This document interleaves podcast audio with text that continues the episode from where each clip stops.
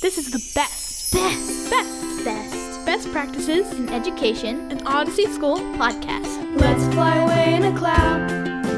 We'll go down to Odyssey.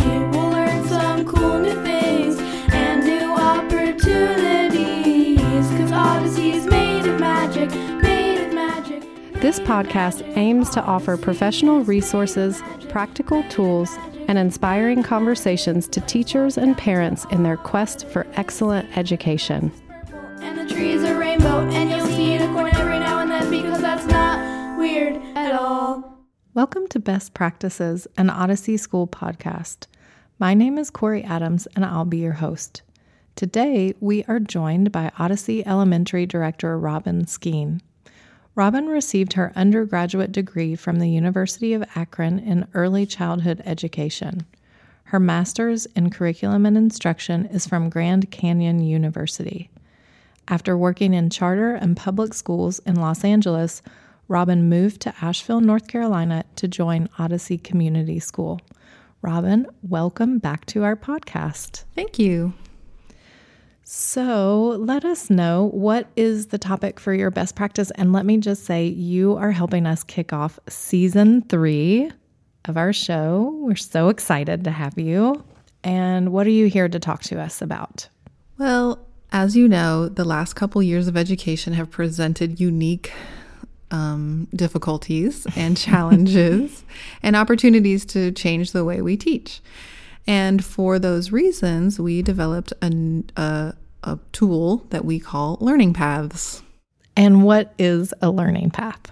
A learning path is a Google Doc with a chart on it that gives step by step instruction to students about what to do um, for a unit or a um, something that you want them to learn.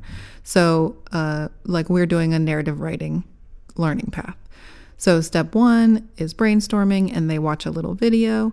Step two is writing a timeline. They watch a little video and then they do it. So, each step in the learning path, there's a video that they watch and an action step. Is, well, I, I have so many micro questions, but my first question is I am curious about how this pathway for learning was developed. I was inspired listening to a podcast from the Cult of Pedagogy, and uh, they did one called A Self Paced Classroom. And their motivation and the people they talked to were from the Modern Classroom Project. That ha- they have a great website, and you can do a free training. And I did that, and um, it teaches how to let kids work at their own pace, and and it frees the teacher in a way that they can help every student individually because the teaching is happening on the videos, the short videos that the teachers make themselves, and they're all less than six minutes long. They're easy to make, and they um, it's like working one on one with each student because you get to connect with them, even maybe in a way that you wouldn't get to with the whole class because you can make jokes and you know show your your home and your life and uh, and and it's a right so it's a way to connect with kids and it's a way to really work with them individually and it's a way to let them work at their own pace so if they want to move faster or slower they can And so I'm curious are we seeing, like, if we were looking, sitting in your classroom, observing what was happening for your students, would they, they would all be plugged into a computer? They would be following a self paced course of study? And do you have students who are remote and who are in person? What is the situation for you in your class currently? This year has been different because we do often have students at home learning because if they're sick at all with anything, they're home. If they're exposed to COVID, they're staying home. So, so a lot of times they're not even sick, but they have to be home. So it's a way that they could access the curriculum by doing their learning path at home or at school.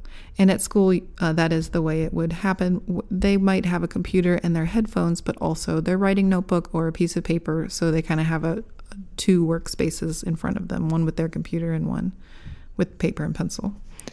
And just to make sure I'm understanding correctly, the videos that students are accessing are of you. Yes.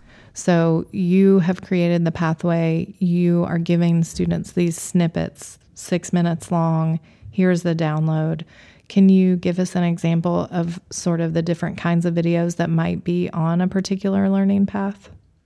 Um, one way I really use this a lot is in math. They, if there is a subject that they're learning about, I will do a quick, I'll use my document camera and Loom, which lets you share your screen so they can see what's on my screen and they can see what's on my table. I'll give them the information, or I could use some math manipulatives to show like how to do subtraction with regrouping, you know, and they have I have all the tools there. I show an example and I have sometimes even a whiteboard that I use too. And then I, I say, here's your job to do this paper, and then they go do the paperwork. And are they redirected after they do that paperwork back to the learning path to go deeper? Um, yes, last year I, you know, I was just making the videos day by day. So this year I have all these videos already made. So they so they have this long path that they can travel down along on their own. So last year what I did for the early finishers is as I had a section at the bottom of the learning path for challenge work.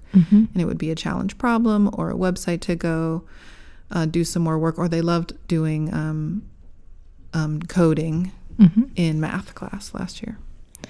I'm curious about how this dovetails into individualized learning and scaling up or down based on a student's needs. So, can you speak a little bit about that topic in regard to using a learning path? Yeah, and and also using video is a great way to do that because when a whole class of people are listening to a lecture, some of them need more information, some of them need less information. Some of them are are wanting you to speed up, some of you are needing you to slow down. When a kid is watching a video, they can stop it on their own, they can go back and watch it again. They can speed it up if they already know a section. And then if they and then sometimes third graders think they know something but they don't.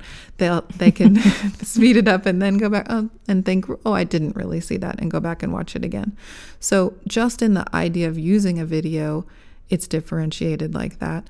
But and then the next step is that they there's this path they can go as fast as they want to go. And that there is somebody checking their work to make sure they're not just speeding through it and they are doing quality work because that's what the teachers are free to do. And then um, at the end, when if they get to the very end, they can there can be a deeper project there for students who are ready for a bigger challenge. So, you mentioned that this is the second year that you're using learning paths in the classroom. And I'd love to hear about uh, in that second year looking at what the process was like in the first year and what kind of adjustments you're making now that you are familiar with it. Yeah, now it's really a matter of going through all the videos that I made last year and putting them in a place that is easier to find this year. I tried to not name them things like Monday's math lesson, but I did.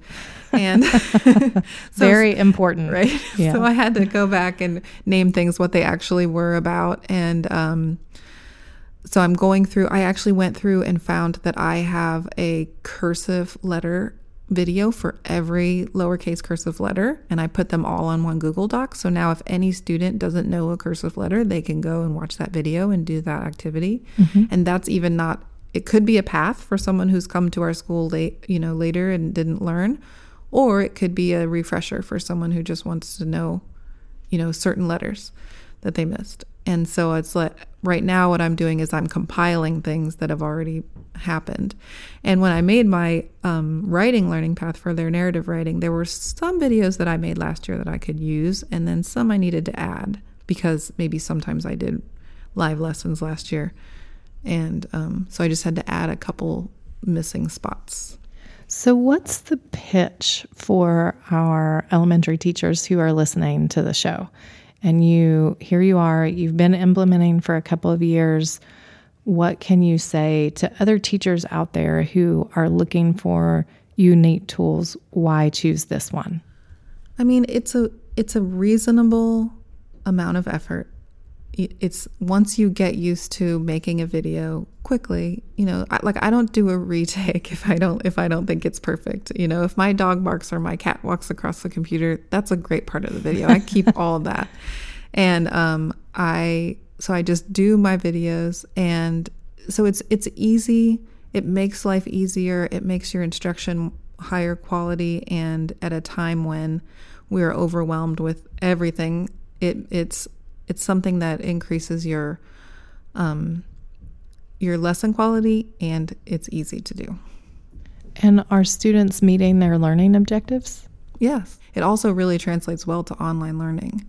Mm-hmm. If your whole class has to go home and they already know about learning paths, it's it's not much different to go home and do a learning path. And and I I'll just start a Zoom lesson, um, tell the, you know show them the learning path, and then say go ahead and do your learning path work, and then I'll leave the Zoom open until they can come to me and ask questions. So it's a real similar environment, whether they're home or at school.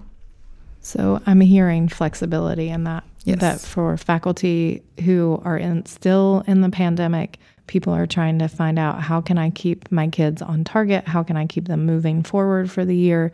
And you're saying this provides you with the opportunity to teach in a similar way, both when kids have to be remote and when they're in the classroom. Is that right? That is right. And I had a class last year, like after working through several um, different episodes of being home where I had 100% of my students doing 100% of their work, which I almost fell over when I realized happened because, uh, you know, as online teaching online, it's really hard to get that kind of number. Sure. So I'm curious looking ahead when we finally are through the pandemic and we're moving back to classroom teaching. Will you keep using learning paths in the classroom?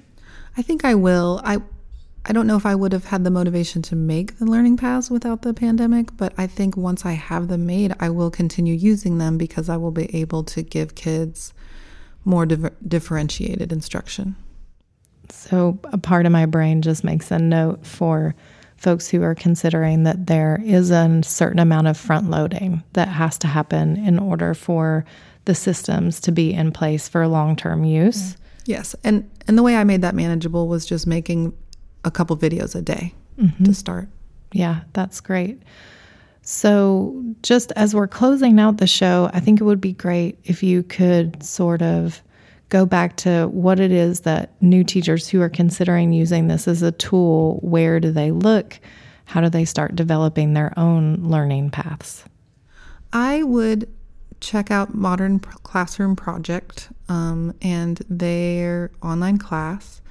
I would then um, take a look at Loom. I, it's one of it's a nice video making software that it it creates a real easy um, link. You just click on the link and then you have the link to share. Then you just make a hyperlink on your Google Doc for your video, and then what? And then I put all of that on Google Classroom so kids can find them easily. And so, um, you know, it's always a good idea to just start with one topic, one subject at a time. Math makes the most sense because it's there's units and it's step by step already. Writing is another one because students write at all, all different paces. So just choose one thing at a time to work on and develop and uh, have fun. That's great advice for folks who are in the classroom. So, we're going to send you guys out today with this note have fun. Thank you so much for joining us, Robin. Thank you. This has been Best Practices in Education, an Odyssey School podcast. It was recorded here in our music studio in Asheville, North Carolina at Odyssey School, engineered by our music director, River Guerguerian and the original theme music was created by the Misfits of Cragberry, an Odyssey student band. Let's fly away in a cloud.